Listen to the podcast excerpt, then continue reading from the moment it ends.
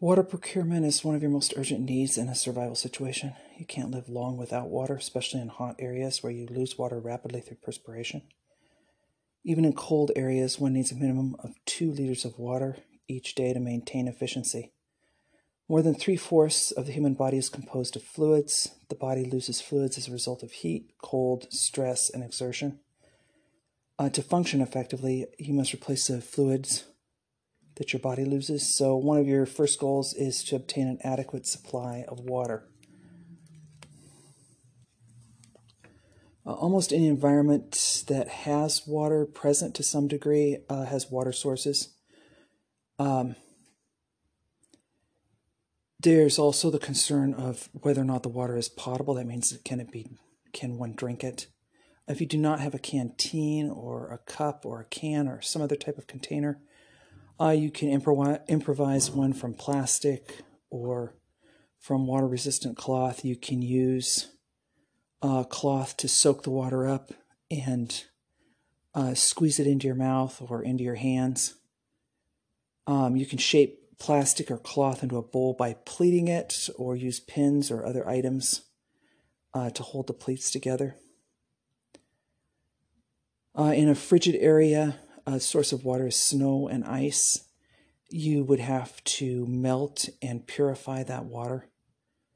Uh, do not eat the snow or ice without melting it.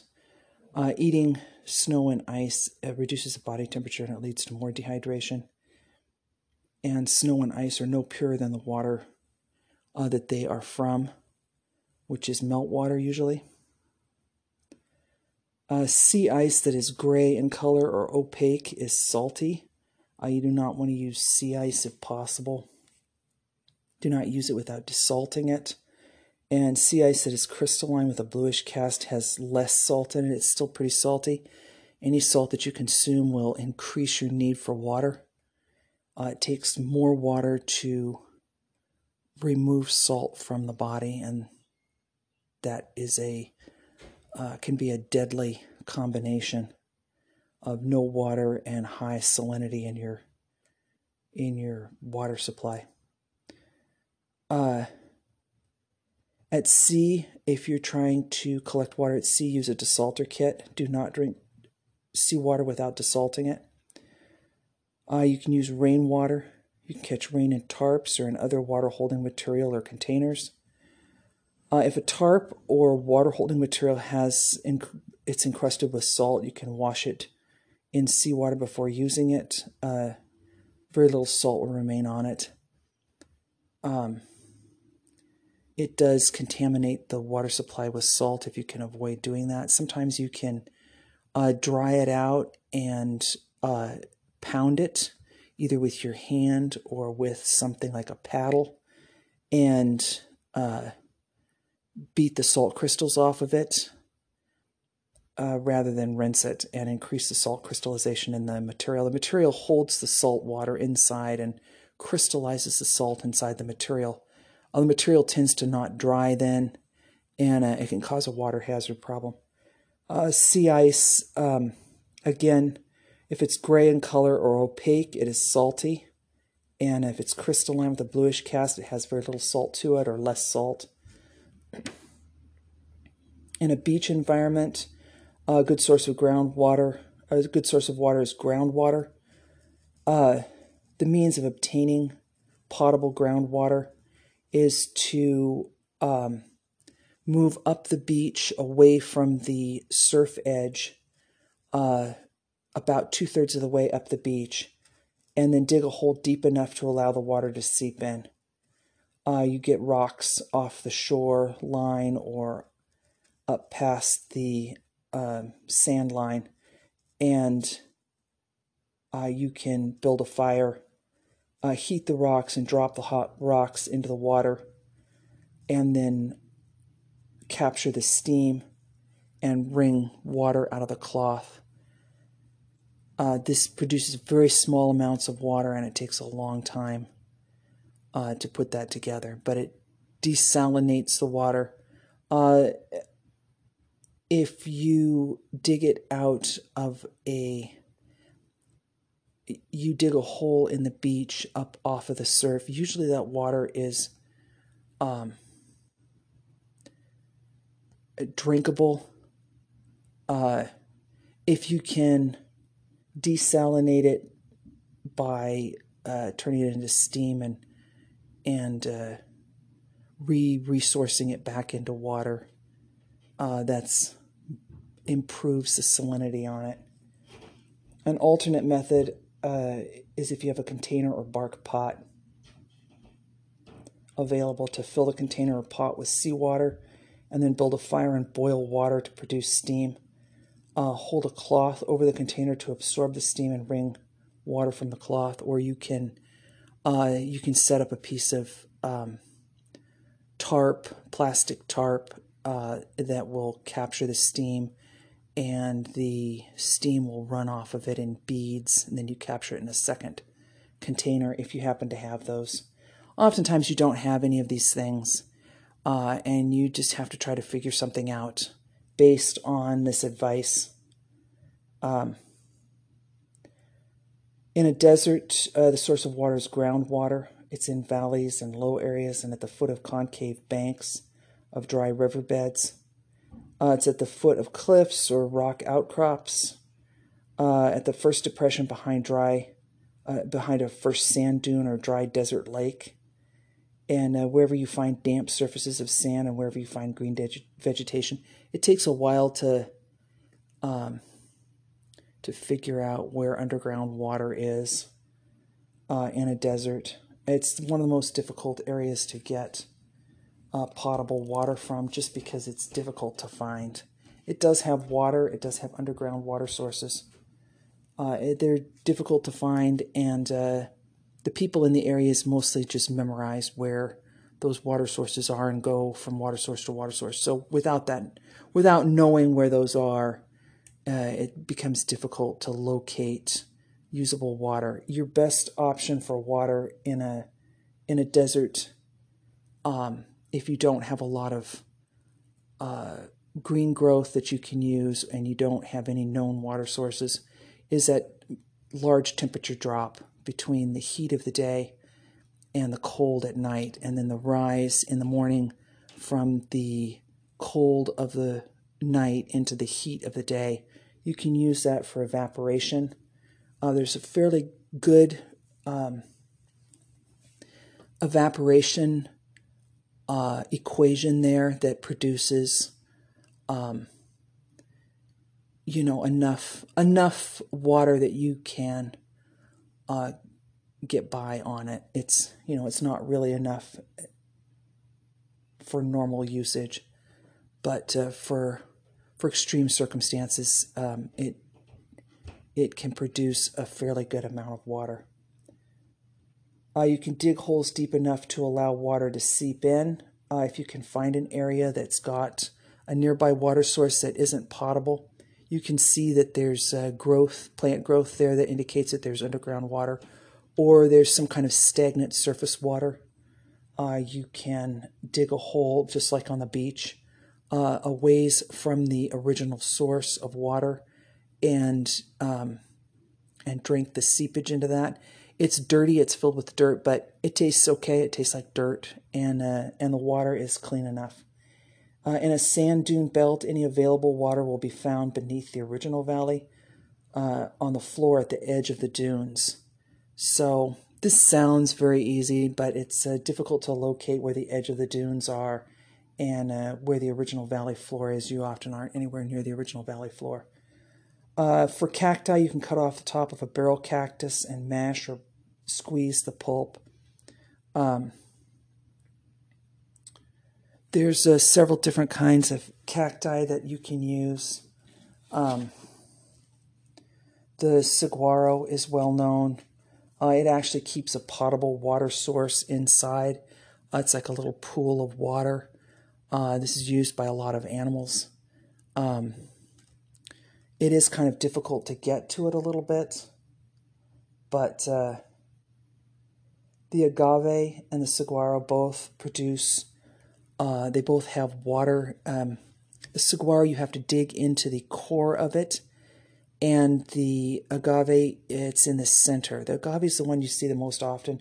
The saguaro are the tall ones uh, that are most often associated with the southwest deserts, uh, with the uh, arms that stick up in the air. And the um, the agave is uh, the uh, prickly um, uh, sort of bush shaped cacti um, with the long sword um, extensions uh, from a center point.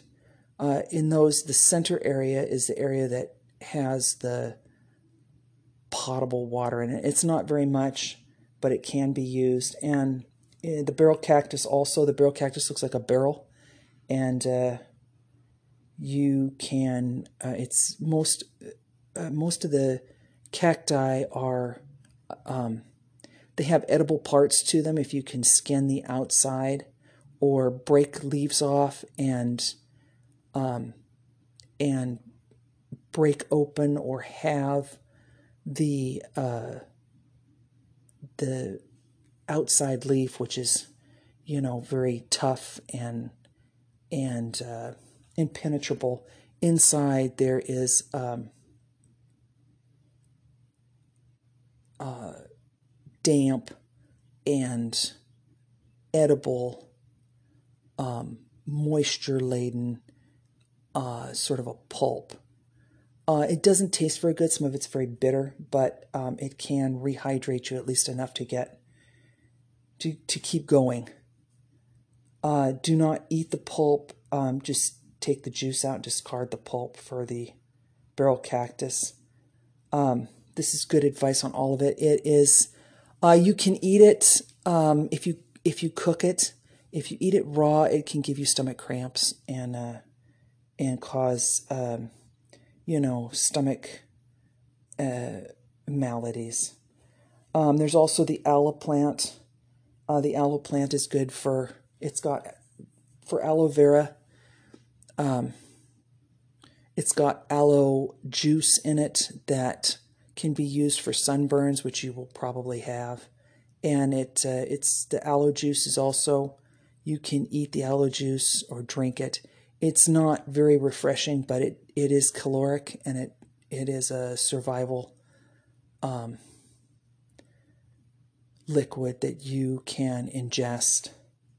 Uh, without a machete, cutting into a cactus is difficult and it takes time since you must get past uh, those long, strong spines uh, of the cacti and cut through the tough rind. But sometimes you got to do it. You can kick them apart sometimes, or you can use uh, sharp stones.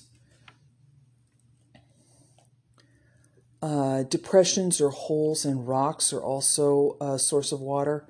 Uh, there's uh, every so often um, the sudden um, during monsoon season uh,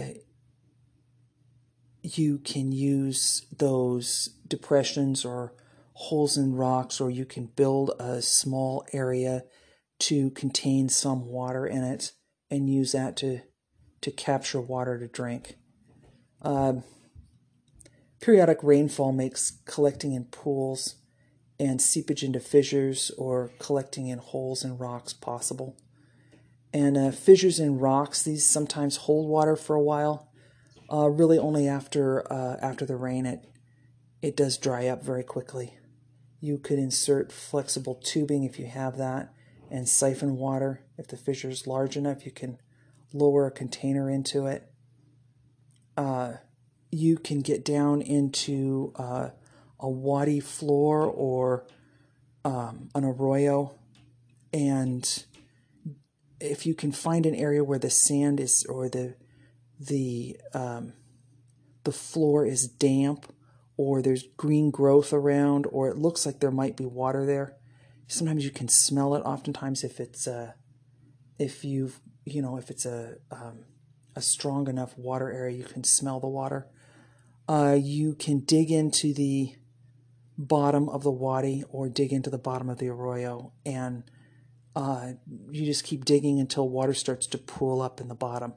Uh, the, the dirt is cool and wet, and as you go deeper down, it uh, it does start to pool because of the heat, the external heat, into the bottom, and you can get some water that way. Uh, for porous rock, you can insert flexible tubing and siphon water. Uh, sometimes you can come up with some other options. Uh, often you don't have flexible tubing with you.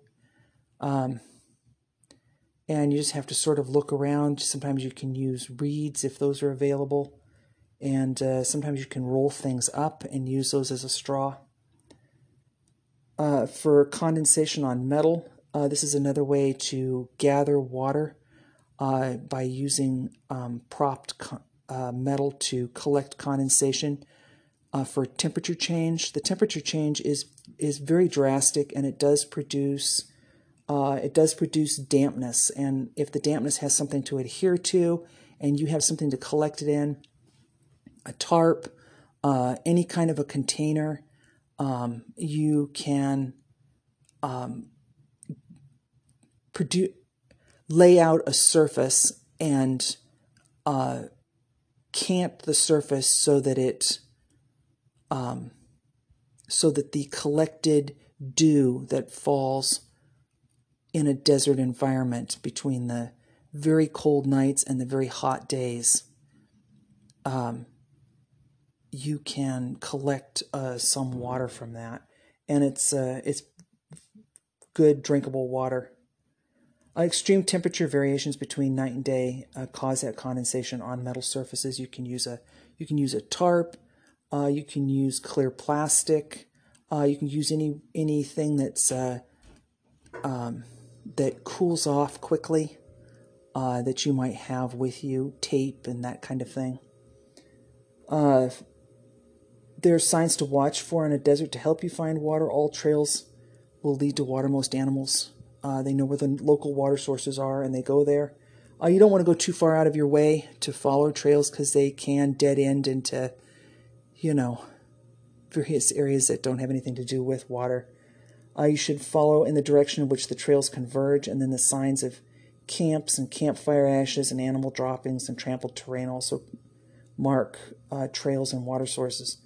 Flocks of birds will circle circle over water holes in certain areas and uh, some birds fly to water holes at dawn and at sunset. Uh, their flight at the times uh, are generally fast and they're very close to the ground. Um, so you want to look for bird tracks or listen for chirping sounds in the evening or the morning. Uh, that sometimes indicates that water's nearby. Uh, the most reliable indication, obviously, is uh, plant and growth. Uh, any trees usually indicate water, and uh, any uh, uh ground growth, green ground growth especially, sh- indicates that there's uh, water close to the surface, and any growth that you can see uh, indicates some water available. cacti put down a very long root that goes quite some distance into the ground. So uh, you can't necessarily dig around cacti and get water. It's not considered um, a reliable growth indicator. But anything that has leaves, deciduous type leaves on it, indicates uh, some water source underneath it. Uh, if you do not have a reliable source of water to replenish your water supply, uh, keep alert for ways to you know, to access your environment and and uh, use your environment to help you replace your water supply. Uh, heavy dew can provide water, and rags or tufts of fine grass around ankles uh, as you walk through um, the dew covered grass before sunrise. You can use that. Uh, you can rake at it with, um, if you have uh, uh, some sturdy piece of really anything. Cardboard uh, wrapped in a piece of poncho or a piece of metal that you might have or the backboard uh, from your pack or whatever it is that you have. Um, you can even run your hands through it slowly and get some water that way uh, that helps helps alleviate um, dehydration. Uh, as rags or grass tufts absorb the dew, you wring the water into a container. You can repeat the process until you have a supply of water or until the dew is gone. Uh, the Australian Aboriginals uh, mop up as much as a liter an hour that way. And you can also uh, you can eat the grass. You can chew the grass. Uh, bees or ants going into a hole in a tree may point to a water-filled hole. You can siphon the water with plastic tubing or scoop it up with an improvised dipper. You can also you can also stuff cloth into the hole to absorb the water and then wring it out from the cloth. Uh, the water sometimes gathers in tree crotches or rock crevices. Uh, you can use the above procedures um, previously stated, like uh, uh wringing it out, uh, siphoning it out, uh, using a straw, dipping it out. Uh, sometimes uh, the only thing you can do is just put your hand in and you get a little bit on your hand and you just keep going until you've got as much of the water out as you can. Uh, in arid areas, uh, bird droppings around a crack in the rocks may indicate water in or near that crack. Uh, green bamboo thickets are also an excellent source of water. Fresh water, they, they are drawn to water and they maintain the water source. Uh, the green from the green bamboo is clear, or the water from the uh, from the green bamboo is clear and odorless, and uh, you can eat the bamboo leaves. Uh, to get water, uh, you bend a bamboo stalk over and forward and cut the tip off. tie it down and cut off the top and uh, the water drips freely during the night. Uh, it just runs up the stalk of the the bamboo and out the top. And old cracked bamboo may contain water. It's also a good um, uh, lightweight uh, carrying, a, a, you know, a container that you can carry. Uh, bamboo is very tough. It's very difficult to cut. So while this sounds easy, uh, you still have to cut through it. So that requires usually a machete and a, a lot of work that takes a lot of energy, and that reduces your your uh, hydration level also and adds to your dehydration. So you have to sort of evaluate whether or not the effort it takes to get the water from the site is worth the um, expenditure of energy and calories and uh, your hydration level. Um, do not drink alcoholic beverages, those dehydrate the body and cloud your judgment. Uh, do not drink urine. This contains um, urine contains harmful body waste. It's about 2% salt. Uh, if you absolutely have to drink urine, uh, you can um, you can use a condensation method that will reduce the uh, uric acid in the in the urine, and it's uh, it's not good for you. But if you absolutely have to, there have been times when that's really oh that's all there is. Uh, there was a recent story about a woman who uh, was in a. Um,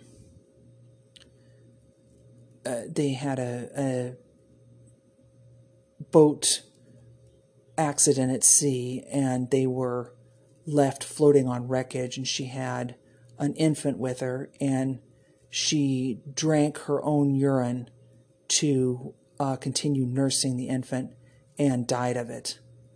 So it it can be done, and the infant did survive.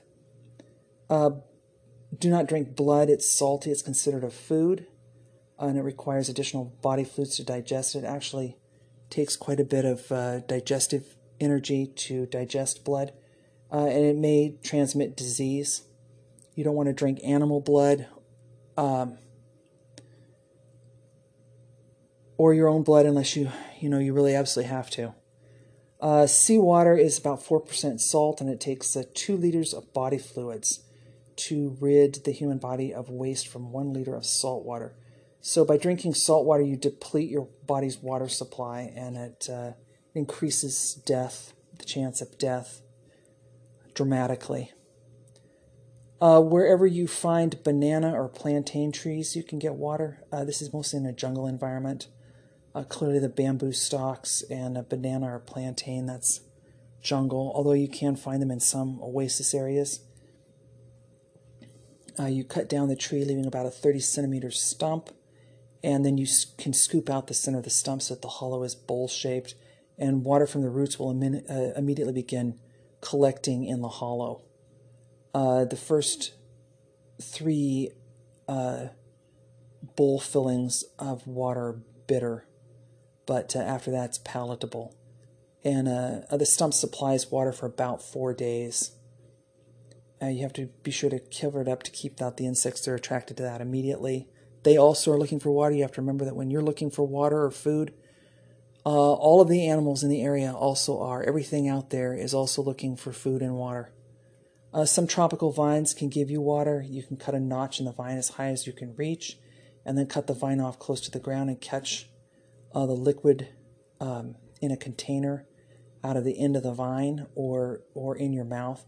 Uh, don't put the vine in your mouth. Just hold it over your mouth and to let it drip in. And do not drink the liquid if it's sticky, milky, or bitter tasting. Uh, the milk from green unripe coconuts is a good. It's good for uh, rehydration and it's a good thirst quencher. Uh, the milk from the mature coconuts contains a, a, coconut oil that acts as a laxative, so you want to drink in in uh, careful moderation. Any laxative is obviously going to dehydrate you further, uh, and it's going to make moving difficult. Uh, in the American tropics, you can find uh, large trees with branches that support air plants, and the air plants hold a considerable amount of water uh, in their root nest.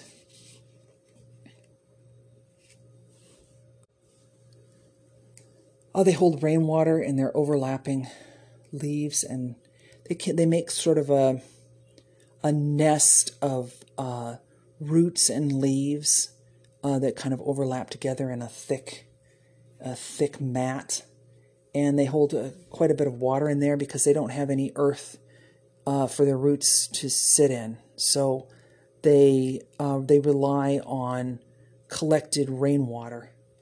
Uh, you can strain the water through a cloth to remove insects and debris, or you can just drink the insects. Uh, sometimes that's a little bit dangerous, but um, sometimes it's easier than trying to strain the water.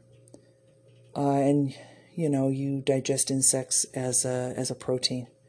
Uh, you can get water from plants with moist, pulpy centers. Uh, that includes um, cacti. Uh, you can cut off a section of the plant and squeeze or smash the pulp so that the moisture runs out and then catch the liquid in a container or squeeze it over your mouth, or collect it in your hands, or just uh, just suck the pulp until it you've got some of the liquid out of it. Plant roots uh, provide water. You can dig or pry roots out of the ground and cut them into short pieces, and then smash the pulp uh, so moisture runs out. Um, you want to try to smash it in a concave uh, rock and you know mortar and pestle set. If you can find some concave piece of rock so that you can collect the moisture and it doesn't run down the side of the rock uh, you catch the liquid in a container or you just uh, you just have to uh, drink it straight out of the, the cup of the stone. Uh, fleshy leaves stems or stalks such as bamboo contain water and you can cut notches in the stalks at the base of a joint to drain out the liquid uh, the following tr- trees, um, the following trees produce water. Uh, they provide water in some form. Palms, palm trees, uh, the burri, coconut, sugar, rattan, and nipa, those all contain liquid. Uh, you can bruise a lower uh, frond of the palm and pull it down so the tree bleeds at the injury, and then use use that uh, that runoff to, to drink. The traveler's tree, this is found in Madagascar. It's a tree with a cup like sheath at the base of its leaves in which the water collects. Uh, the umbrella tree, this is all uh, mostly in the jungle uh, environment. The umbrella tree, the leaf base and root of the tree of western tropical Africa can provide water. And the baobab tree, uh, this uh, it's a giant tree of the sandy plains in northern Australia and Africa, and it collects water in a bottle like trunk during the wet season. Uh, frequently, you can find clear, fresh water in those trees after weeks of dry weather in the location. Uh, do not keep the sap from plants longer than 24 hours. It begins to ferment and becomes a, a dangerous water source or liquid source. Uh, you can build stills in various areas. Uh, these draw moisture from the ground and from plant material. You need certain materials to build a still, and uh, you need time to let it collect water. It takes about 24 hours to get 0.5 to 1 liter of water. Uh, this is always, you got to kind of evaluate whether or not you want to stay in one place and try to collect water if you want to keep moving. Uh, sometimes you don't have the option to stop and collect water. Uh, sometimes you just have to keep going. Uh, I'm an above ground still, you can make an above ground still with a sunny slope. Um, you place a clear plastic bag, uh, green leafy vegetation, and a small rock uh, in a sunny area with a, a slight slope to it. You fill the bag with air by turning and opening the bag into the breeze or scooping air into the bag. And then you fill the plastic bag half to three fourths full of green leafy vegetation. And uh, be sure to remove all sticks or spines that might puncture the bag. Uh, it has to it has to remain um, sealed so that there's no uh, air escaping it. Uh, be careful not to use poisonous vegetation because that will pr produce a poisonous liquid. Uh, then you want to place a small rock or similar item in the bag. Uh, this forms the bag in a uh, downward direction so that the liquid that that uh, is created by the evaporation of the um, the plant's CO2 um, release inside the bag under sunlight, creating moisture on the inside of the bag. You know, the moisture, the, the stone forms the bag into sort of a cone shape at the bottom to encourage that liquid to collect in the bottom of the bag in a pool rather than remaining in droplets along the outside, inside edges of the bag, inside edges and perimeter of the bag. Uh, close the bag and tie the mouse securely as close to the end of the bag as possible uh, to keep the maximum amount of airspace in the bag. Uh, you want to have some airspace between the um, between the vegetation and the surface of the bag. Uh, if you have a piece of tubing or a small straw or a hollow reed, you can insert one end of the mouth, one end of that into the mouth of the bag uh, before you tie it securely, and then tie it off and plug the tubing up so that the air doesn't escape, and the tube will allow you to drain out the condensed water without untying the bag. Uh, you place the bag mouth downhill on a slope in full sunlight and position the mouth of the bag slightly higher than the low point in the bag. That's where the stone is. Uh, the low point is the stone. You settle the bag in place so that the rock works itself into the low point in the bag. Uh, then to get the condensed water from the still, you loosen the tie around the bag's mouth and tip the bag so that the water collected around the rock drains out and then retie the mouth securely and reposition the still to allow further condensation. Uh, you can change the vegetation in the bag after extracting most of the water from it, and that ensures the maximum amount of water output. Uh, this requires direct sunlight and a slope facing into that sunlight. Uh, a below ground still, you can make a below ground still uh, you need a digging tool that can be anything. It can be a sharp rock, it can be a stick, it can be whatever you've got. It doesn't necessarily need to be anything official. Uh, a container, a clear plastic sheet, and a drinking tube and a rock. You don't necessarily need the drinking tube. Uh, you can select a site where you believe the soil contains moisture, like a dry stream bed or a low spot where rainwater is collected, and the soil at the site should be easy to dig in. Uh, the sunlight has to hit the site most of the day. Uh, to s- construct the, the still below ground, you dig a bowl shaped hole about one meter across and 60 centimeters deep, and then you dig a sump in the center of the hole. Uh, the sump's depth and perimeter will depend on the size of the container that you have to place it in. So you're going to put a container in it. You want to build your sump about the same size as the container so you can slide the container in and out. The bottom of the sump should allow the container to stand upright. And then you anchor the tubing to the container's bottom by forming a loose overhand knot in the tubing. You don't have to use tubing. Uh, you can just uh, pull the container out. Uh, and really, you can build a sump and, and line it with leaves, and uh, you can do this um,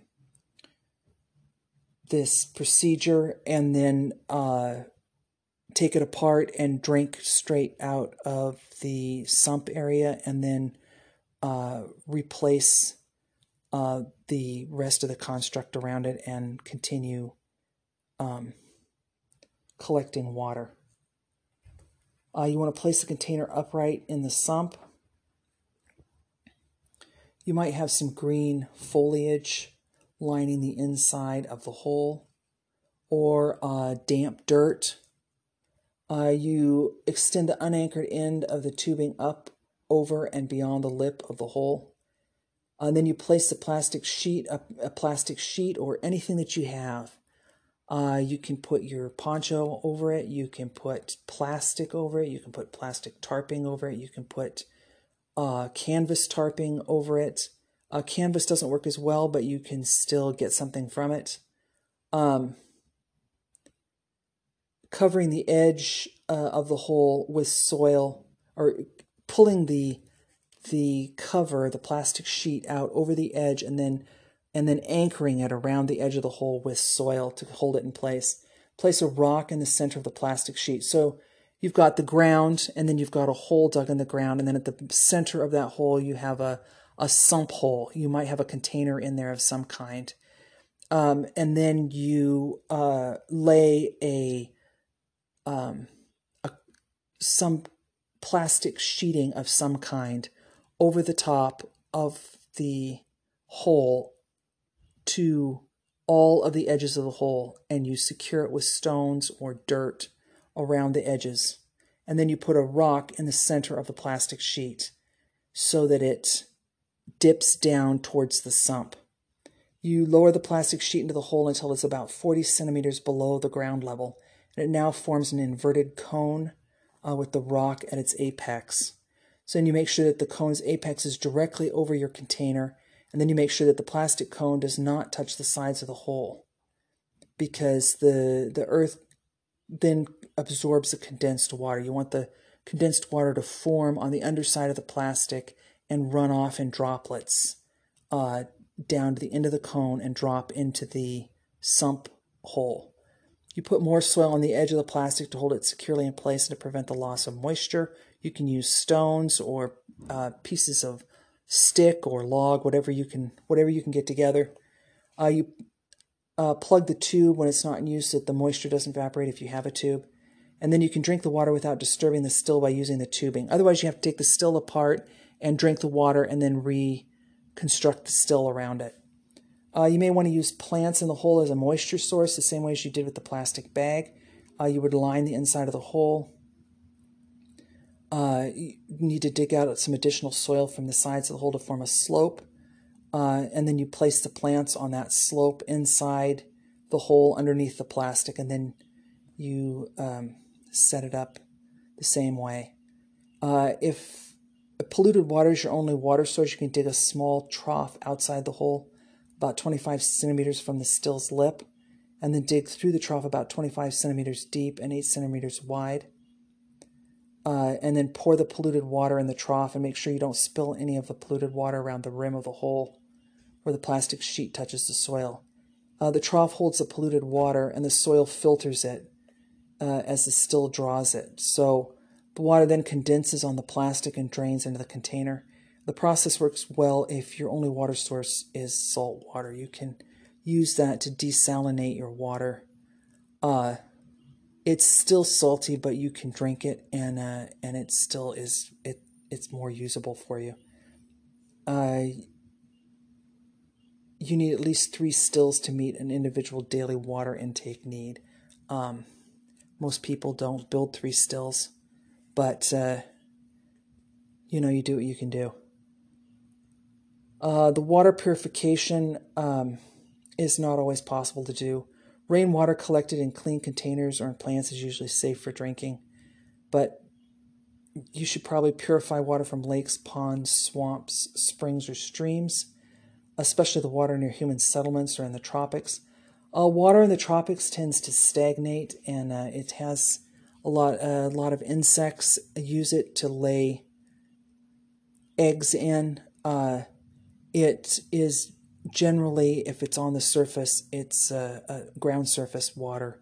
It has contamination in it, and you run the risk of uh, some of the tropical diseases.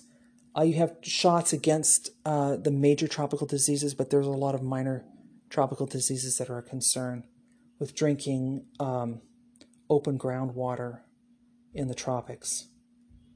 That's a jungle setting. When possible, you purify all water uh, that you've got from vegetation or from the ground by using iodine or chlorine or by boiling. This is, uh, you know, you sometimes you can do this. Uh, most of the time you can't, but you have to use your best judgment at the time. You can purify water by using purification tablets or placing five drops of 2% tincture of iodine in a canteen full of clear water, and if the canteen is full of cloudy or cold water, use 10 drops, and then you let the canteen of water stand for 30 minutes before drinking it. Or you can boil water for one minute at sea level, adding one minute for each additional 300 meters above sea level. Or boil for 10 minutes no matter where you are. If you boil water, you lose some of the water. So if you have to boil water to purify it, uh, you want to try to do the um, still process where you put something over the boiling water to capture the condensation off of it so that you can that's all drinkable water and you don't want to lose that water into the atmosphere. Uh, if you can do that um, it's a good idea to try to collect the water that you're losing. Uh, by drinking non-potable water you can contract diseases or swallow organisms that can harm you. Such diseases or organisms are dysentery. Uh, that's a severe prolonged diarrhea with bloody stool, fever, and weakness, or cholera and typhoid. Uh, you're susceptible to the diseases regardless of inoculations. Um, those wear out over time. So even though you've had shots, it's likely you can get it if you are ingesting uh, directly contaminated water. Uh, flukes is another illness, a stagnant, polluted water in tropical areas often contains blood flukes, and if you swallow flukes, uh, they bore into the bloodstream and live as parasites and cause disease. And leeches, everybody's favorite. If you swallow a leech, it can hook into the human throat passage or inside the nose and will suck blood and create a wound and uh, then move to another area, and each bleeding wound becomes infected. Absolutely awful. So, you want to be real careful about the water that you're drinking in areas where leeches are are uh, are residing.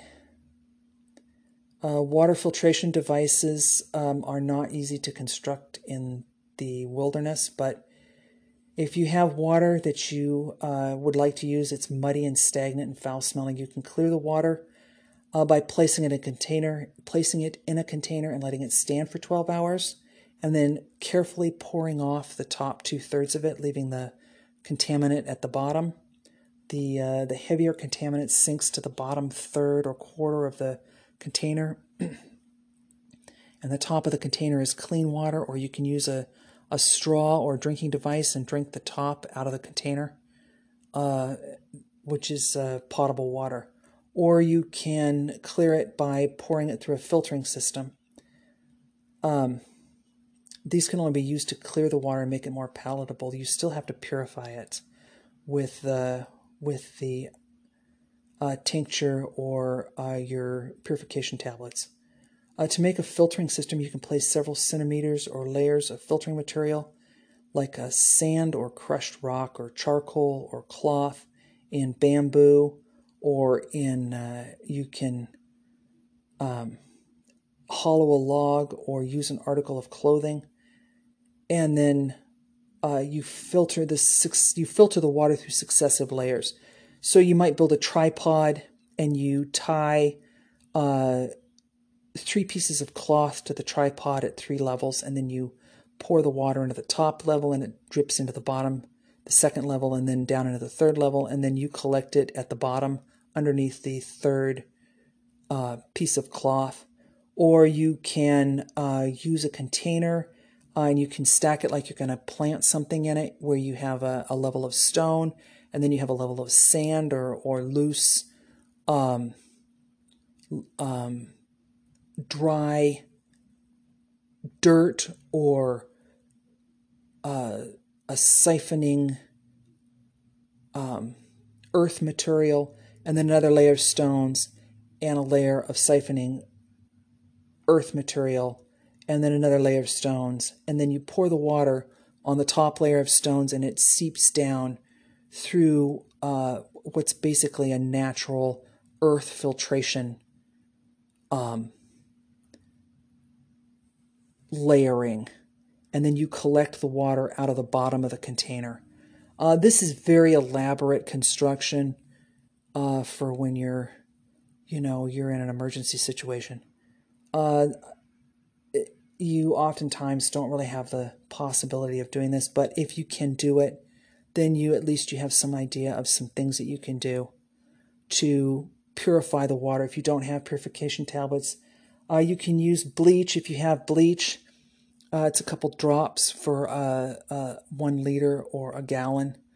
Um, if you don't have that, you can do the uh, condensation process or uh, any kind of filtration process where you put it into a piece of cloth and filtrate it, uh, filter it through the cloth into a second piece of cloth.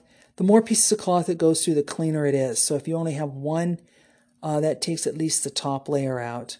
But you have to wait a long time for that. Uh, you want to put a stone in the middle of it uh, to help it uh, um, filter through in a conical direction down towards either your collection device, uh, cup or canteen or whatever it is you have, or into the next layer of cloth. And uh, you have to wait a long time for this and sometimes it's not possible to wait a long time. You're you're too dehydrated, and you need to drink water sooner than it takes to uh, to wait for that filtration process, which sometimes can be 24 hours.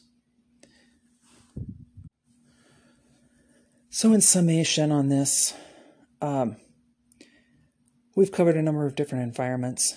Uh, for a desert environment, your best option for collecting water in a desert environment is to use the natural condensation that forms between the heat of the day and the cold of the night, and between the cold of the night and the rising heat of the morning. So, uh, the heat in the morning comes up very quickly, and uh, you can use that time. And you, the one of the best times is at night as the heat falls off into the cold of the night. It's very, very cold. Sometimes you can't sleep. You might as well sit up and collect water. Um, you can also use cacti.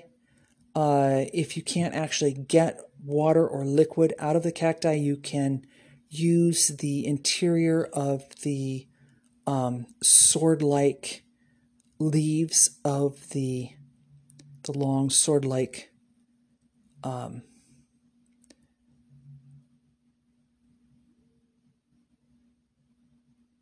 extensions on the cacti to uh, you break those in half and you can eat the insides.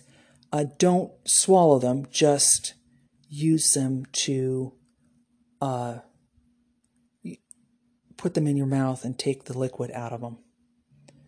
Uh, for jungle environment, you you have a lot of water available. There's a lot of standing water and a lot of groundwater. Uh, most of it's contaminated.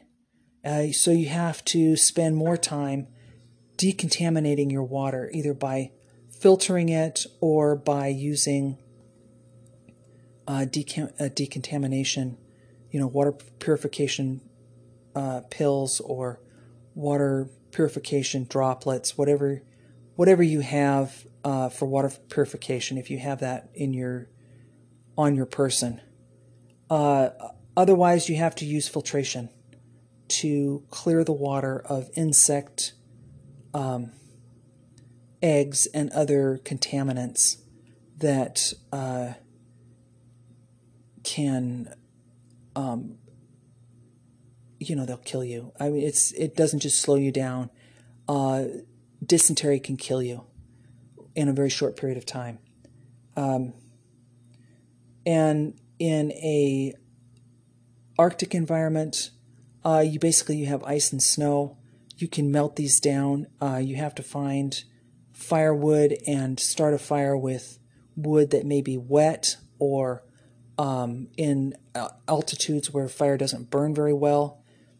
And uh, so this is a, it's more of a concern than it seems to be. And if you uh, have to use seawater, either frozen seawater in the form of sea ice or uh, liquid seawater, uh, you've got to f- you've got to do some kind of desalination process, um, and that can be very difficult to put together if you're floating on a raft or if you're uh, on a piece of wreckage or you're on an island that doesn't have any kind of a potable water source. Uh, you can also use things uh, for in a, a jungle setting um, and in a um, desert setting. Uh, you can use the leaves of cacti to as your condensate surface. They do they do collect water in that temperature change between the day and the night and between the, the night and the early morning. Uh, and you can use uh, palm leaves or other jungle um, foliage. Uh, they collect a lot of um, a lot of running liquid droplets uh, because it's a jungle environment. There's high humidity.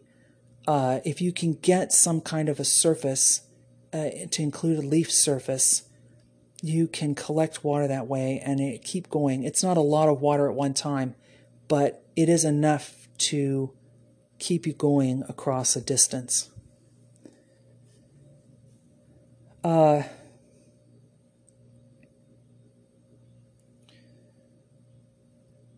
So the desert cacti that you you would want to use are agave, saguaro, and aloe. And uh, in a jungle environment, you can make straws with leaves rolled up, or you can use reeds. Uh, you can use soaking and squeezing to collect water. One of the most frustrating things is to have a water source and not be able to get to the water. It's in a deep crevice. Uh, it's in the bole of a tree.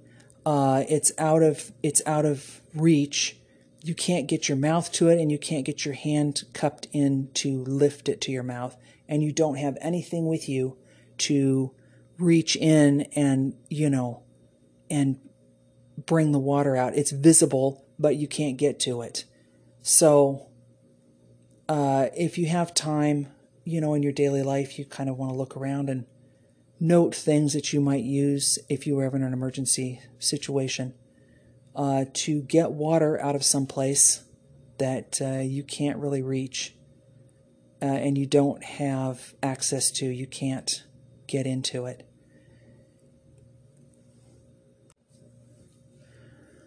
I'm going to conclude this section with a short discussion about sandstorms or dust storms.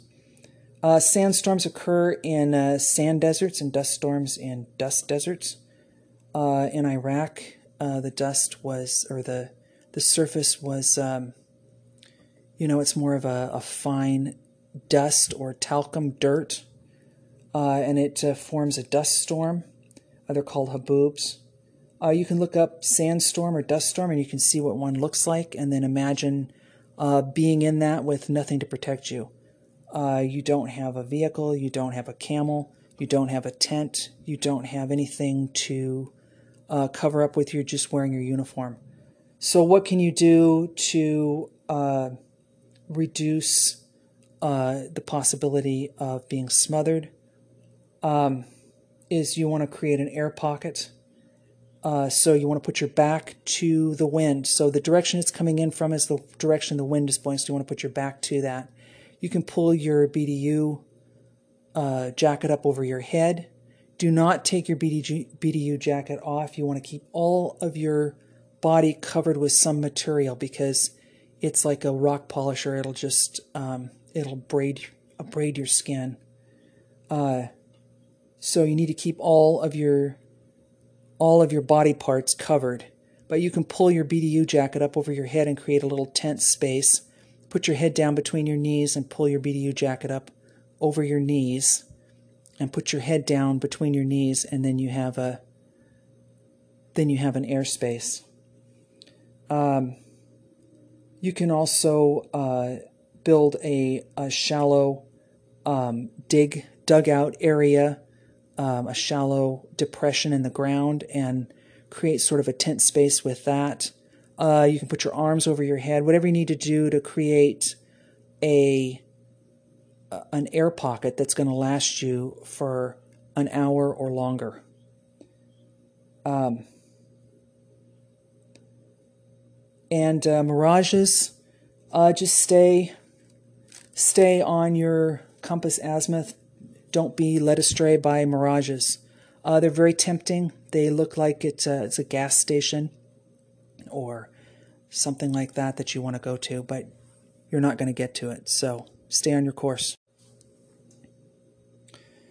Next, going to cover Firecraft, everybody's favorite. In many survival situations, uh, the ability to start a fire can make the difference between living and dying, so fire can fulfill many needs. Uh, it's warmth and comfort, and it cooks and preserves food. It also provides warmth in the form of heated food uh, that saves calories that the body normally uses to produce body heat. Uh, you can use fire to purify water, sterilize bandages, signal for rescue, and uh, provide protection from animals, and uh, just to feel a lot better. Uh, it's a psychological boost by providing peace of mind and companionship, and uh, you can also use it to produce tools and weapons. Uh, it can cause problems as well. Uh, it's easily detected by the enemy. Uh, the smoke and light is easily visible at a distance. It's difficult to hide those things. Uh, it causes forest fires and destroys essential equipment. It also causes burns and carbon monoxide poisoning uh, when it's used in shelters. So you have to be careful about uh, providing enough oxygen for your fire. Uh, remember that you will need to weigh your need for fire against your need to avoid enemy detection and really your uh, need for speed of movement.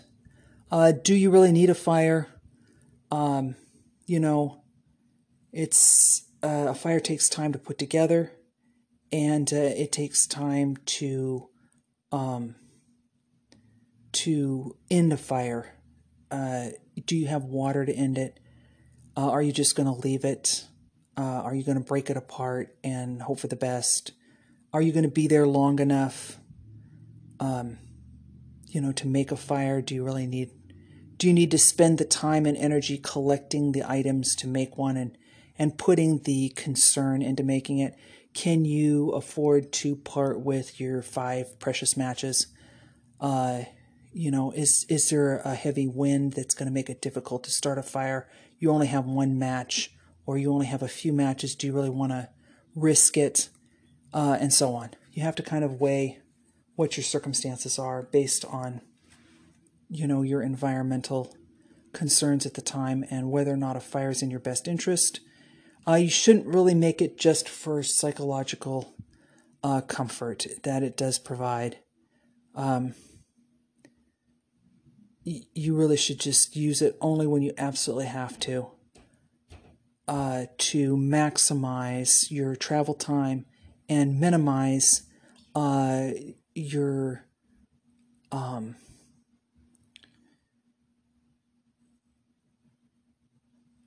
being slowed down by and uh, perhaps um, uh, lulled into complacency by the building of a daily fire. Uh, basic fire principles uh, to build a fire uh, helps to understand the basic principles of a fire. Fuel in a non gaseous state does not burn directly. When you apply heat to a fuel that produces a gas, and this gas combined with oxygen in the air burns, uh, that's combustion. So, understand the concept of fire in the fire triangle is very important to correctly constructing and maintaining a fire. The three sides of a triangle represent air, heat, and fuel, and if you remove any of the sides, uh, the fire goes out. So the correct ratio of the components is very important for the fire to burn at its greatest capability. And uh, the only way to learn the ratio is to practice it. Uh, you have to decide what your site and arrangement, what what your site is going to be, and what your your arrangement uh, for your fire uh, area, your fire pit is going to be. Uh, before building a fire, consider the area, terrain, and climate in which you're operating. Uh, consider the tools and materials that are available. Consider the time. How much time do you have? And consider the need. Why do you need a fire? Uh, consider security. How close is the enemy, and how visible is the fire? How how uh, how much will the smoke travel? Is it windy? Is it still? Uh, look for a dry spot that is protected from the wind, uh, and for a spot that's suitably placed in relation to your shelter if you have one, uh, in a spot that will con- concentrate the heat in the direction that you require it to go in, and a spot that has a supply of wood or other fuel available. Uh, if you're in a wooded or brush covered area, you clear the brush and scrape the surface of soil from the spot you've selected and clear a circle at least one meter in diameter so that there's little chance of the fire spreading. Uh, if time allows, you construct a firewall using logs or rocks. Uh, the wall will help to reflect or direct the heat where you want it. Uh, it will also help reduce flying sparks and cut down the amount of wind that's blowing into the fire. Uh, but you will need enough wind to keep the fire burning.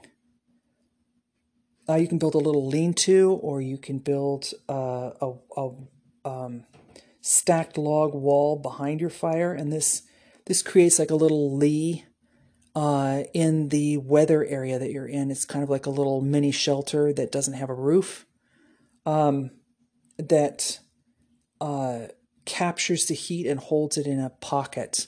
Uh, it cuts the wind, and then the heat builds up on one side of the wall, and you're you know you're in a warmer uh, more comfortable position even if you don't have you don't have any of your items with you. You don't have a sleeping bag. You don't have any you don't have anything to keep warm with. You can lay down on the ground. The ground warms up and you're next to a fire that has a, a wind block and a and a heat containment area uh, behind you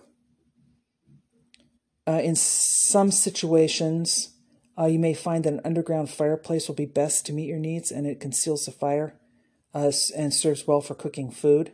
Uh, do not use wet or porous rocks when you're building your fire pit as they can explode when they're heated. Uh, to make an underground fireplace or Dakota fire hole, uh, you dig a hole in the ground. Uh, on the upwind side of the hole, poke or dig a large connecting hole for ventilation, and then you build your fire in the hole uh, you s- lay your um, tender your lay your wood in a across each other in a stacked formation with your tinder on top. Uh, if you're in a snow covered area, you want to use green logs to make a dry base for your fire. Uh, trees with wrist sized trunks are are easily broken in extreme cold. So you cut or break several green logs and lay them side by side on top of the snow. And then you add one or two layers and then lay the top layer of logs opposite to those below it. Uh, and then you can build your fire hole under that.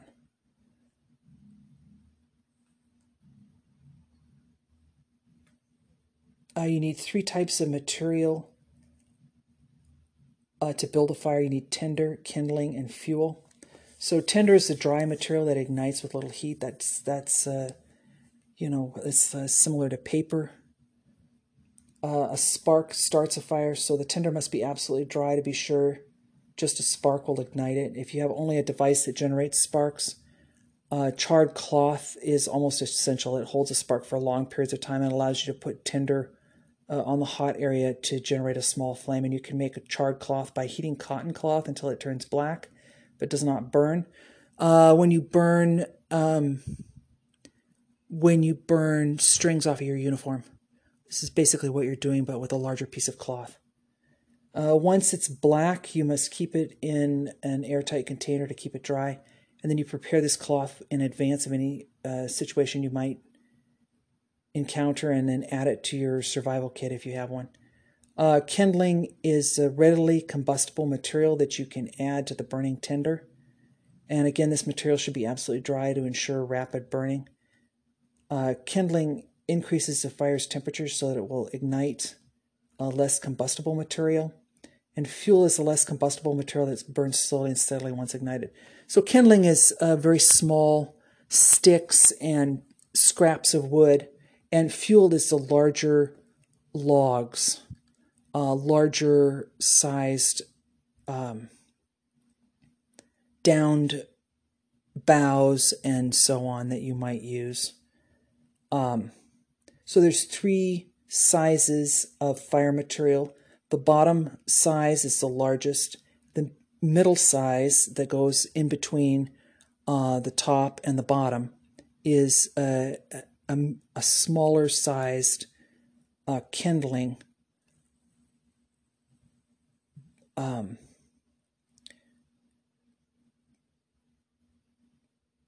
uh, no larger than your small finger in diameter. Uh, the combustible material is anything uh, larger than your wrist. And tinder is the dry material that, ignite, that ignites with little heat. So moss is good tinder, dry leaves are good tinder. Uh, if you have plastic with you, that can sometimes work as tinder. Uh, paper can work as tinder. Um, you can use uh, um, bracken is good tinder, that sort of thing. Dry, uh, very fine material. And when I say material, I mean woodland material. Uh, in a desert, um, you often don't have any material to burn. Uh, you might have stuff with you. Uh, if you have some small amount of bracken, you can build an underground uh, fire pit and it will heat the ground up and you can put rocks in it and the rocks will heat and then you can maintain those rocks uh, through about half the night. Um, in a jungle environment, everything's wet. It's difficult to build a fire. You don't have any dry uh, burning material. So you don't have tinder, you don't have dry tinder, you don't have dry kindling, and you don't have dry fuel. All of your stuff is soaked through, uh, and your your matches or whatever you're using to light. Uh, if you've got um, flint and stone, this might uh, strike a spark, but due to the heavy condensation and um, uh, air heaviness, it's difficult to get a fire even started. And then you have, uh, you don't have very much to burn. So, uh, fortunately, the temperature is usually excessively high and you don't need a fire that much. Um, in the desert, you do need a fire at night, and often you just have to do without one. And uh, in the Arctic, um, or in high mountain zone with snow and ice. Uh, of course, the snow prevents uh, dry kindling and dry fuel, and uh, and and dry tinder is not available as uh, usually people rely on, um, you know, ground uh, ground scraps, dry leaves, and so on for tinder and none of that's available. It's, it's covered with snow. So building a fire in an emergency situation is often a lot more difficult than this sounds like. Uh, there's several methods for laying a fire, each of which ha has its advantages. Uh, the situation uh, would determine which fire you would want to use, which fire type. Uh, there's the teepee fire. To make this fire, uh, you arrange the tinder and a few sticks of kindling in the shape of a teepee or a cone, and you light the center and as the teepee burns, the outside logs fall inward to feed the fire, and it burns well even with wet wood. Uh, there's the lean to fire. Uh, to lay this fire, you push a, a green stick into the ground at a 30 degree angle and then point the end of the stick in the direction of the wind, and you place some tinder deep underneath the lean to stick and uh, lean pieces of kindling against the lean to stick and light the tinder. And as the kindling catches fire from the tinder, you add more kindling. Uh, the lean to fire is for when there's a heavy wind.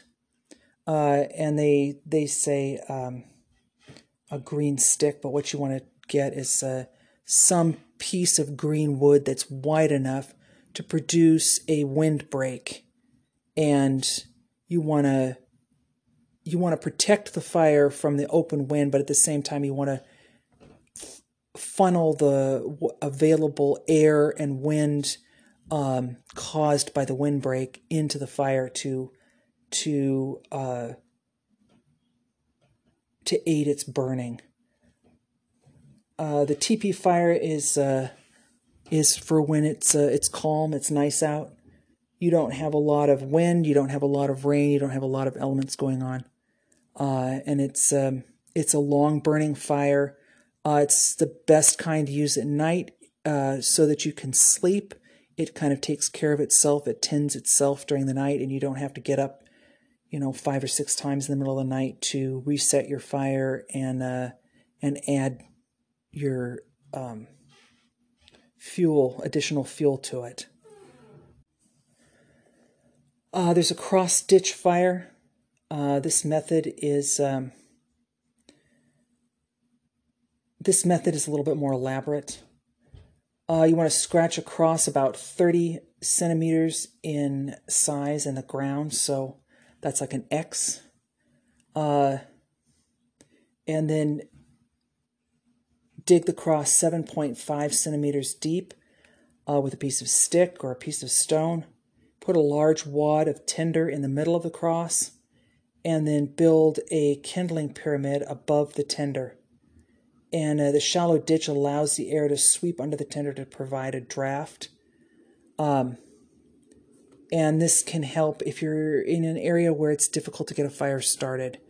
Uh, it kind of um, it creates a uh, um, an underground uh, wind or underground air tunnel uh, from four sides that helps to feed the fire underneath. Uh, sometimes, if you're at um, a sea level or very high altitude, it can be difficult to keep a fire going because of the oxygen. Uh, either the oxygen is real stagnant and there's not a lot of air moving, or uh, it's very high altitude and there's a low oxygen level. This helps to maximize your oxygen uh, feed into your fire base. And then a pyramid fire. To lay this fire, you place two small logs or branches uh, parallel on the ground, and then place a solid layer of small logs of small logs across the parallel logs. And then you add three or four more layers of logs or branches so that you build sort of a, a layered platform. Each layer smaller and at a right angle to the layer beneath it. And then you make a starter fire on top of the pyramid, and as the starter fire burns, it ignites the logs below it, and this gives you a fire that burns downward that requires uh, no attending during the night. Uh, it does burn for quite some time.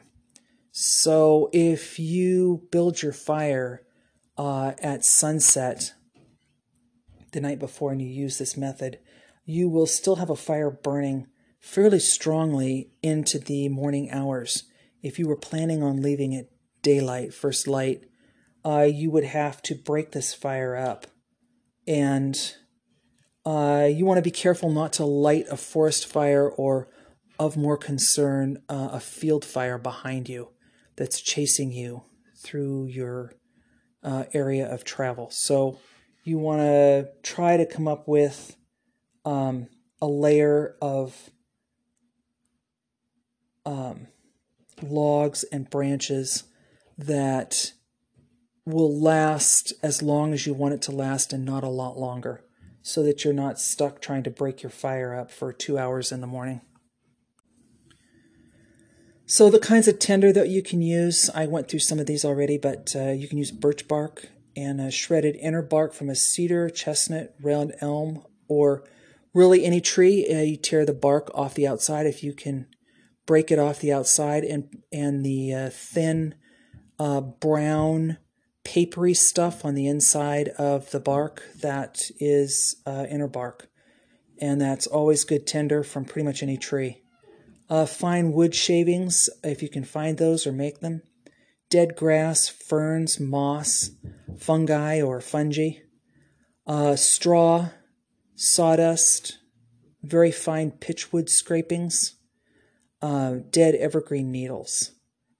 Punk, which is the completely rotted portions of dead logs or trees. Uh, you kick the log open and you'll find sort of a um, dark brown, uh, porous, uh, sort of um, separated, uh, grainy interior that's soft and crumbly. You can use that. That's punk. Evergreen tree knots, uh, burnt down like fine feathers from nests or the nest itself.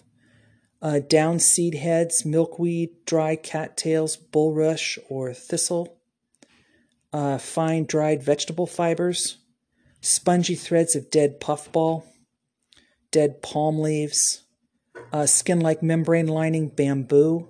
Uh, you break the bamboo open uh, in half and you can scrape the inside of the bamboo and just like a tree trunk or just like the uh, shredded inner bark from a from a tree uh, it has a it has a um, skin like membrane that lines the inside of it. You scrape that off and use it.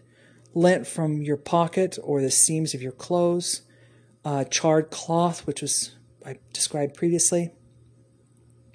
You can use waxed paper that burns for quite some time. Uh, outer bamboo shavings. Uh, bamboo is great. It's uh, it's uh, much relied upon in um, in the southeast uh, of Asia. It does just about everything, um, and burning it burns for a long time. Gunpowder, cotton, and lint. And uh, if you don't have any of those things, you can use your hair.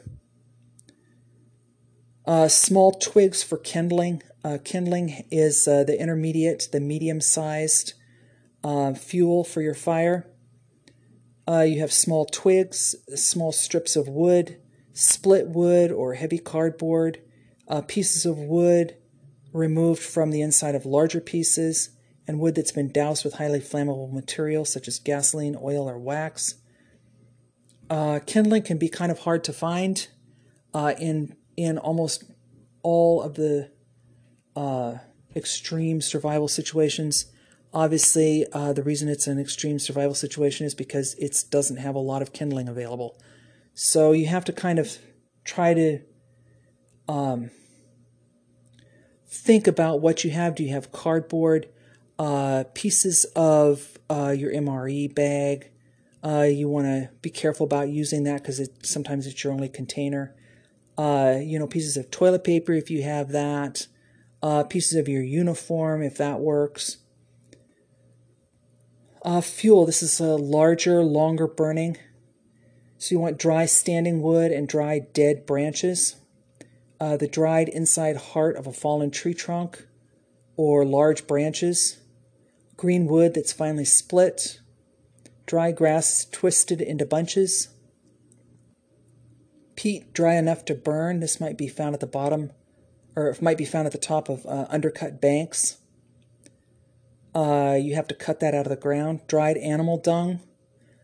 Um, almost any animal dung will do. It burns real smoky though, and uh, it can be hazardous to your eyes and nose. Animal fats. Uh, these burn low and slow, and uh, they do also consume oxygen in the room. So even though it seems like a candle that you can safely leave in a closed area. It's not. You have to have some sort of ventilation. Coal and oil shale or oil lying on the surface. Uh, if you happen to encounter those in your survival situation, which is not usually likely, but if you're in a downed aircraft, you might be uh, you might have fuel, and uh, if you are in a uh, some kind of a shipwreck or a boat capsizing, you might have fuel there. And uh, if you uh, become stranded in your automobile, you have, or vehicle, you have fuel there. Uh, how to light a fire is uh, always up for debate. Uh, you can light your fire from the windward, the upwind side. Make sure to lay your tinder, kindling, and fuel so that your fire burns as long as you need it. Uh, igniters provide the initial heat required to start the tinder burning, and they fall into two categories. There's modern methods and primitive methods. Uh, modern methods of igniters uh, use modern devices, uh, items that we would normally think of to start a fire, so fire sticks and matches, and we have matches and convex lenses and metal matches and so on. Uh, modern igniters uh, are less reliable. Uh, they do not always work in the cold or in the rain or in the heat or in high humidity. Uh, matches, make sure the matches are waterproof and store them in a waterproof container along with a dependable striker pad. But um, if it's high humidity, matches are difficult to light and will dud out.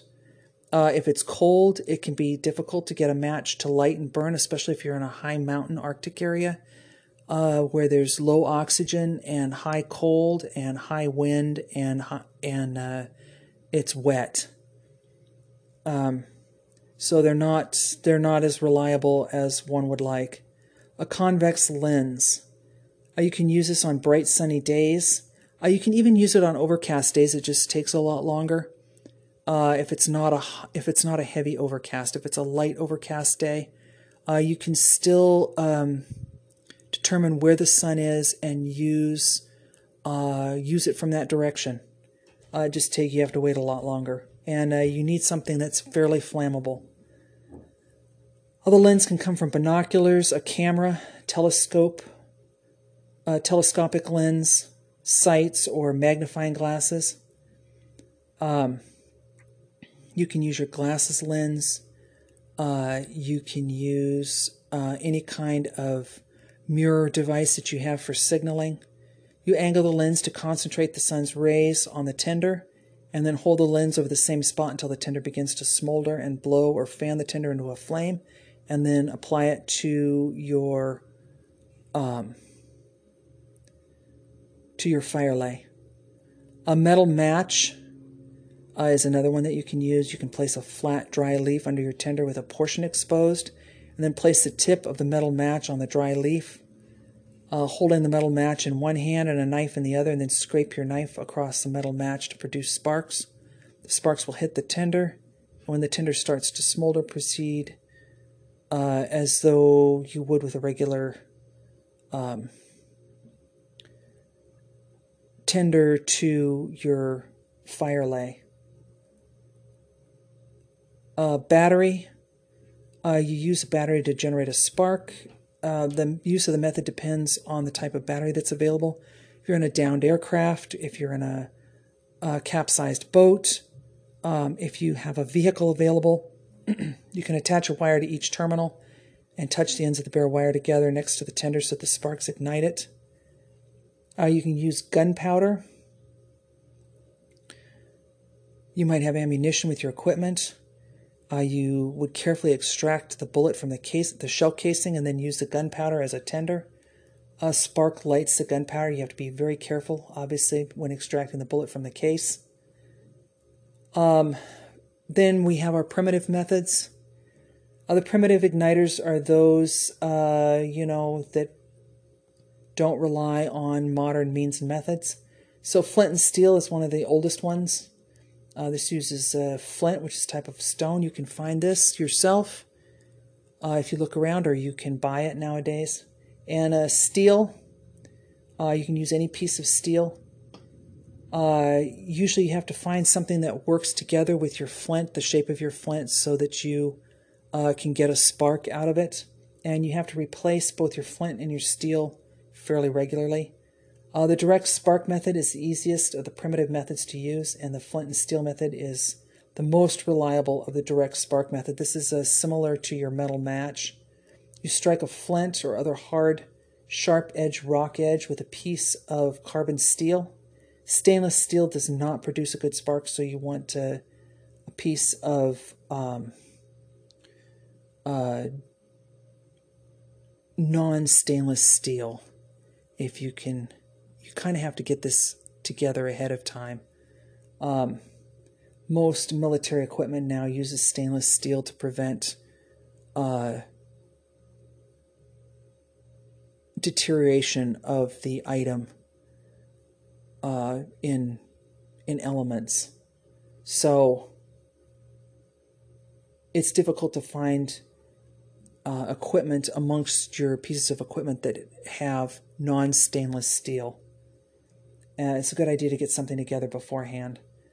Uh, this method requires a loose jointed wrist and some practice, and when the spark is caught, the tinder, uh, then you have to blow on it to fan it into a flame. This spark uh, spreads into a, um, a low um, pre flame and then bursts into flames. Uh, you can use a fire plow. Uh, the fire plow is a friction method of ignition.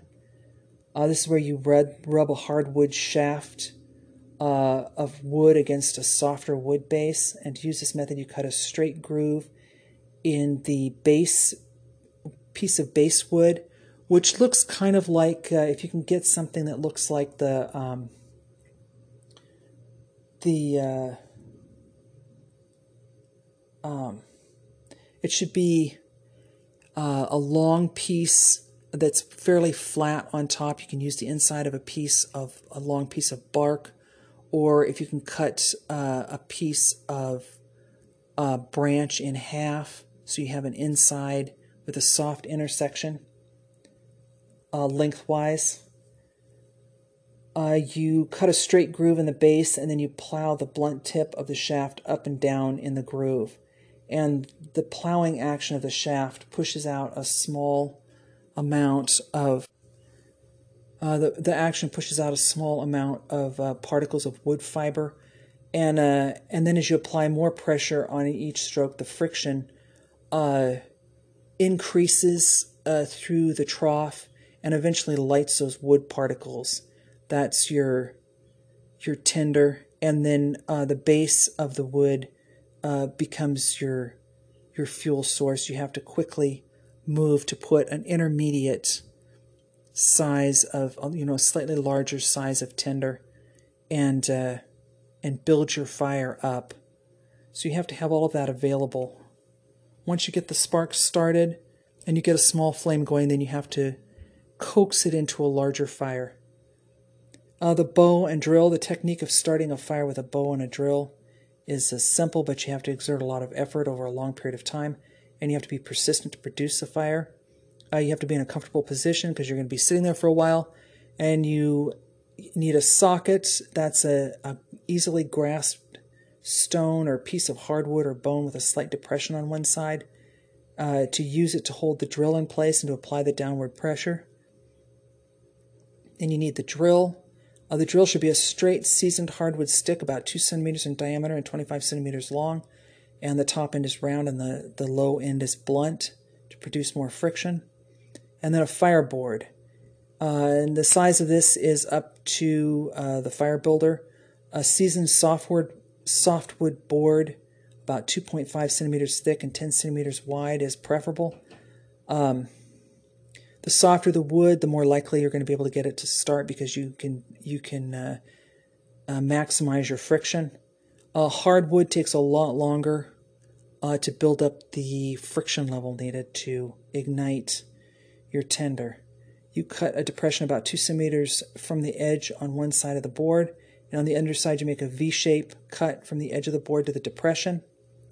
And then the bow is a, a resilient green stick about 2.5 centimeters in diameter and a string. Uh, type of wood isn't really important. The bowstring can be any type of cordage. Uh, you tie the bowstring from one end of the bow to the other without any slack. And uh, then to use the bow and the drill, first you prepare the fire lay so that it's ready because as soon as that spark goes, you're going to have to try to build the fire off of it uh, before it goes out. Uh, then you place a bundle of tinder under the V-shaped cut in the fireboard and place one foot on the fireboard. Loop the bowstring over the drill. So you want to you want to wrap the bowstring around the wood drill to create a um, to create a sort of a like a washing machine um, motion when you roll it so that it rolls back and forth across the length of the string of the bow and you're using that to um, revolve the stick the revolve your um, your drill you place the drill in the pre-cut depression on the fireboard and then place the socket held in one hand on top of the drill. That's to hold it in place. And it can just be a piece of stone that's got kind of a cup in it. Uh, you hold the drill in position against the um, fireboard and then you press down on the drill and saw the bow back and forth to twirl the drill. Uh, once you've established a smooth motion, you just apply more and more downward pressure and work the bow faster uh, the action grinds uh, hot black powder into the tinder and causes a spark to catch. And then you blow on the tinder until it ignites. Uh, this is an exhaustive method and it requires a lot of practice to ensure success on it. Uh, some hints for maximizing your fire building use non aromatic seasoned hardwood for fuel if possible. Uh, you want to collect kindling and tinder along the trail as you're as you're moving through the day. You can get those together, and then you have them at night instead of trying to find them in the evening when you're trying to build camp. Uh, you can add insect repellent to the tinder to help ignite it uh, and keep it burning longer. You can keep the firewood dry. Uh, you want to dry, damp firewood near the fire. You want to bank the fire to keep the coals alive overnight and carry light punk, lightweight punk when possible. You can get this out of uh, out of rotted logs, and it's easy to come across during the day, and uh, not so easy to find in the afternoon or evening when you're trying to set up camp. If you collect it early and carry it with you, it's uh, it saves you time. Be sure the fire is out before leaving your camp, and uh, do not select wood lying on the ground. It may appear to be dry, but generally doesn't provide enough friction. So this is all good advice, but of course, when you're out trying to build a fire, uh, the wood that you have is on the ground. You don't have a lot of access to wood off of the ground a lot of times. Uh, oftentimes, you don't have any tools or any way to um, really build a fire. You're you're reliant on very primitive methods and very uh, primitive um, attempts to build and maintain your fire. So that's it for fire building. So there's a good acronym to remember uh, when you're out by yourself and you are in a survival situation or an extreme situation. Uh, the word survival is an acronym that can be used to remember uh, the important things that you need to do to uh, make it through. S uh, for size up the situation.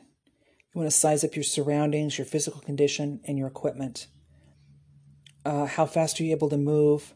What kind of surroundings are you in? Is it open desert? Is it thick jungle? Is it uh, is it deep snow? Uh, is it um, steep mountainside. Uh, you in survival. You want to use all of your senses, and undue haste makes waste. So you want to you want to keep moving at a regular rate of speed, not go too fast, don't go too slow. You want to use all your senses and pay attention to what's going on around you. Uh, R in survival. Remember where you are. So it you things can get very hazy. You're you're low on water you haven't eaten, you haven't slept, you've been traveling uh, on foot through, you know, difficult circumstances. Uh, try to pay attention to where you are and remember what you're doing So remember that you have to build a fire at the end of the day and try to pick up some tinder and kindling. Uh, remember that you need water and you see that there's a possibility to make a slight detour to pick up some water. Be sure to make a slight detour to pick up some water. Um, v and survive, vanquish fear and panic. So don't let fear and panic uh, drive you.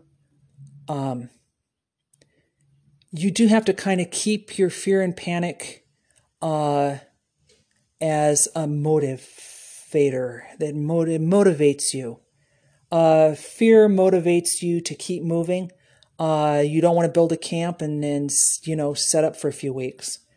And uh, panic uh, keeps you alert about paying attention to what you need to keep track of and things that you need to get together at the beginning of your day for the end of your day, and at the end of your day for the beginning of your day. Uh, the I in survival, improvise. You want to improvise as best you can. Uh, this is always easier said than done.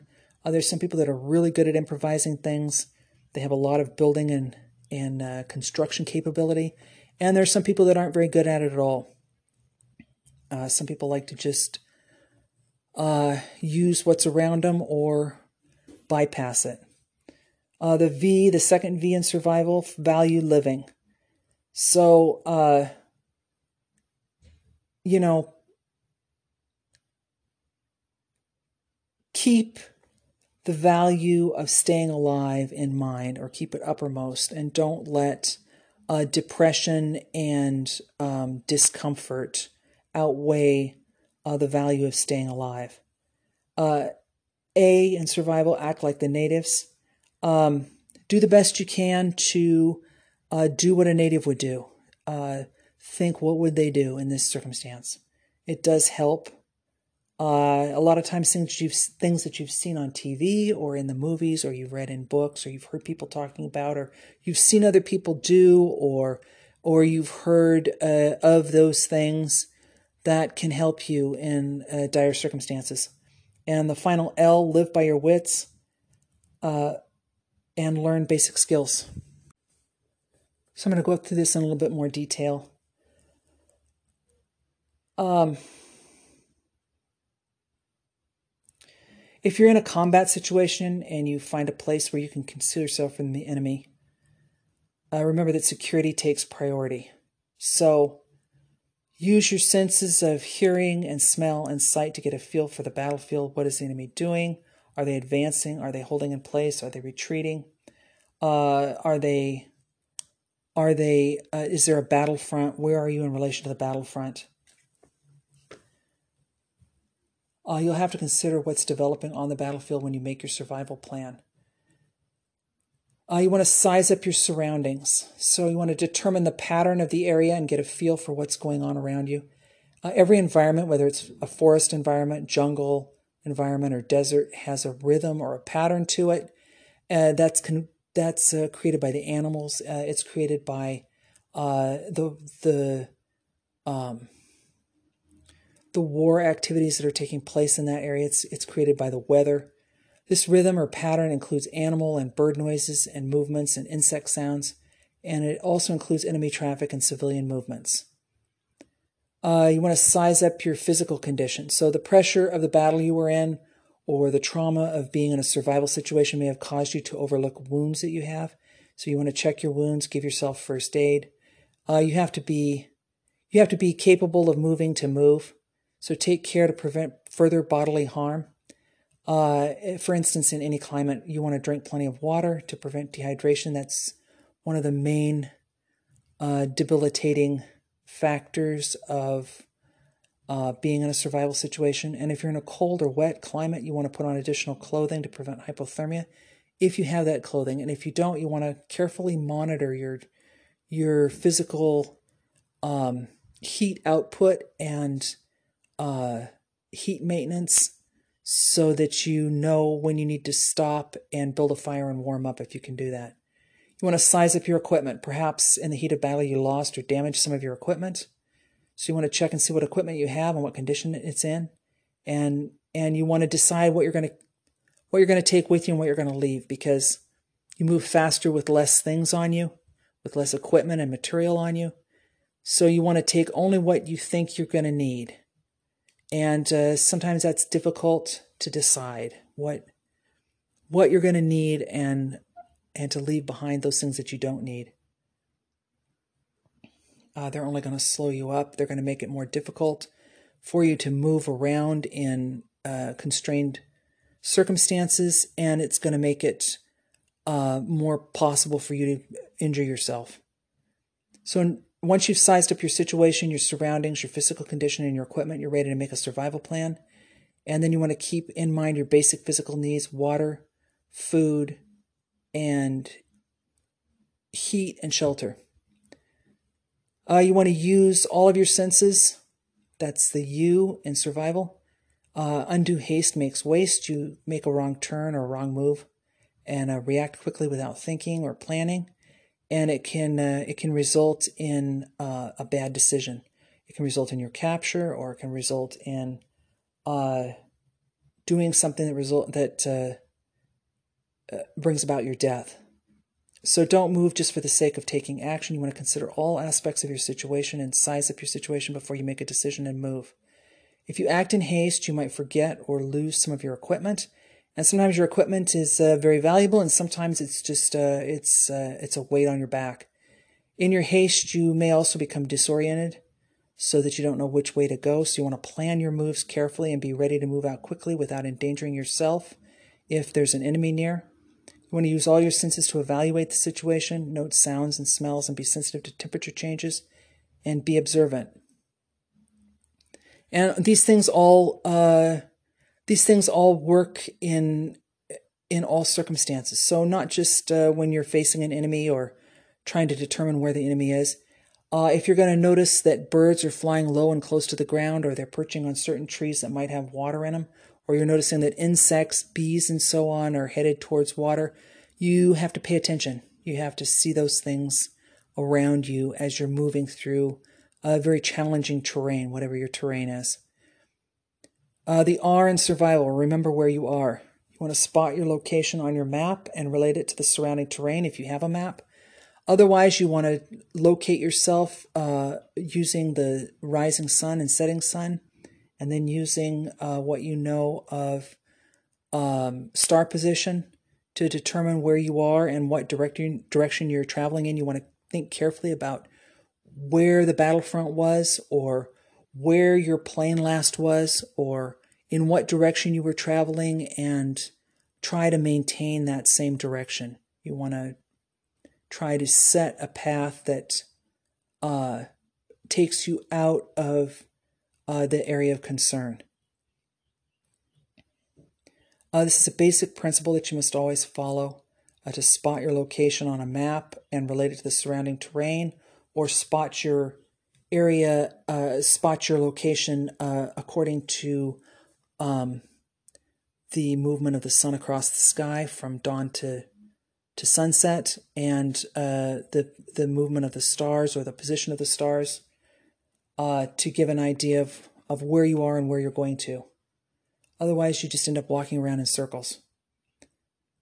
Uh, if there are other persons with you, uh, you want to make sure that they also know their location.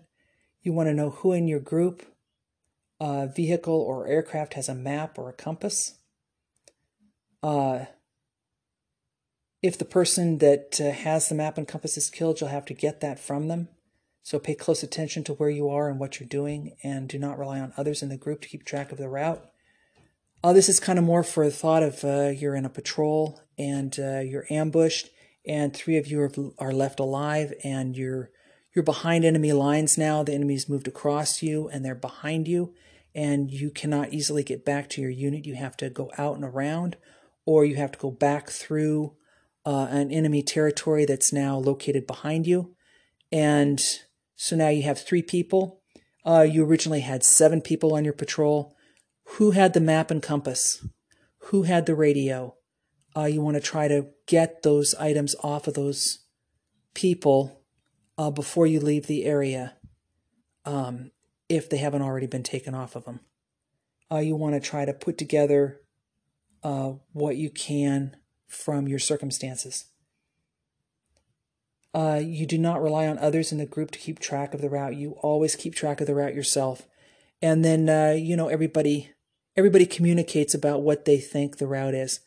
And uh, if you think that somebody's making a decision for the group that you don't think is right and you want to stay on the route that you're on, then uh, sometimes that decision comes up and you have to make that decision for yourself. Uh, you want to constantly orient yourself to uh, your direction of travel. So, uh, you're traveling east, you want to constantly orient yourself to the rising sun and to an eastward eastward movement of travel uh, based on the stars. You always want to try to determine as a minimum how your location relates to the location of enemy units in controlled areas, the location of friendly units in controlled areas, uh, the location of local water sources. And this is especially important in the desert. There's very few water sources there. Uh, a lot of times you can rely on um, uh, irrigation canals and uh, local watering holes. Um, I say a lot of times, but you know, if you're on a patrol, you're usually patrolling through uh, an um, a habited inhabited area, and uh, there's fields and and some water resources there that you can use. Uh, those you have to pay attention to areas that will provide good cover and concealment. Uh, this this allows you to make intelligent decisions when you're in a survival and evasion situation. Uh, the V for vanquish, fear, and panic. Uh, the greatest enemies in a combat, survival, and evasion situation are fear and panic. Um, if you allow fear and panic to control you, they destroy the ability to make an intelligent decision. Uh, you um, they cause you to react to feelings and imagination rather than to your actual situation, and they drain your energy and cause other negative emotions. So, previous um, survival and evasion training and self confidence helps you to vanquish fear and panic. But if you don't have those, um, you just have to focus very carefully on what you're doing and uh, try to um, reduce the rising feelings of fear and panic when they when they come up and uh, focus on practical things that you need to take care of and that helps to calm you down and focus you on things that uh, are directly in your immediate area of concern the I in survival is uh, improvise uh, in the United States, uh, there are items available for needs. Uh, many of the items are cheap to replace when they're damaged and, and they're easy to get. Uh, we can easily replace them, and it becomes unnecessary for people to learn how to improvise. So, the inexperience in improvisation is a, or improvisation is an it's an enemy in a survival situation, and so you need to learn how to improvise. And you don't have to be you know, you don't have to be a Rambo improvising. You, you just have to be, um, you just have to pay attention to things that you can use uh, in an unusual way. Uh, you know, normally you wouldn't use a rock to scrape out, um, uh, to, to you know, to dig a hole in the ground. Uh, so you you have to look for a kind of rock that works for digging out a hole in the ground. This is not as easy as it sounds. It is not that easy to find a, a, a rock that you can use to dig with, um, or a stick and a rock that you can use to dig with, or to dig a hole in the ground using nothing but the local items, which are rocks and sticks. So, uh, learn to improvise.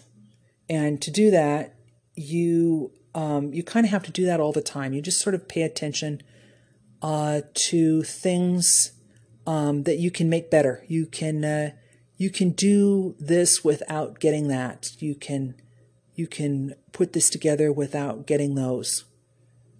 Um, you take a tool that's designed for a specific purpose, and then you see how many other uses you can make of it. So you have an entrenching tool. You use it. Obviously, you can use it to dig with. What else can you use an entrenching tool for?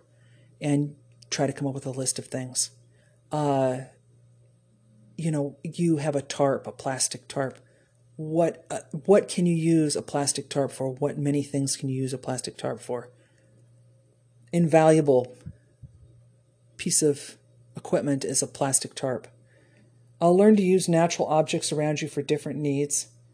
Uh, if using a rock for a hammer, uh, no matter how complete a survival kit you have with you, uh, you run out or items wear out after a while and you're left using a rock for a hammer.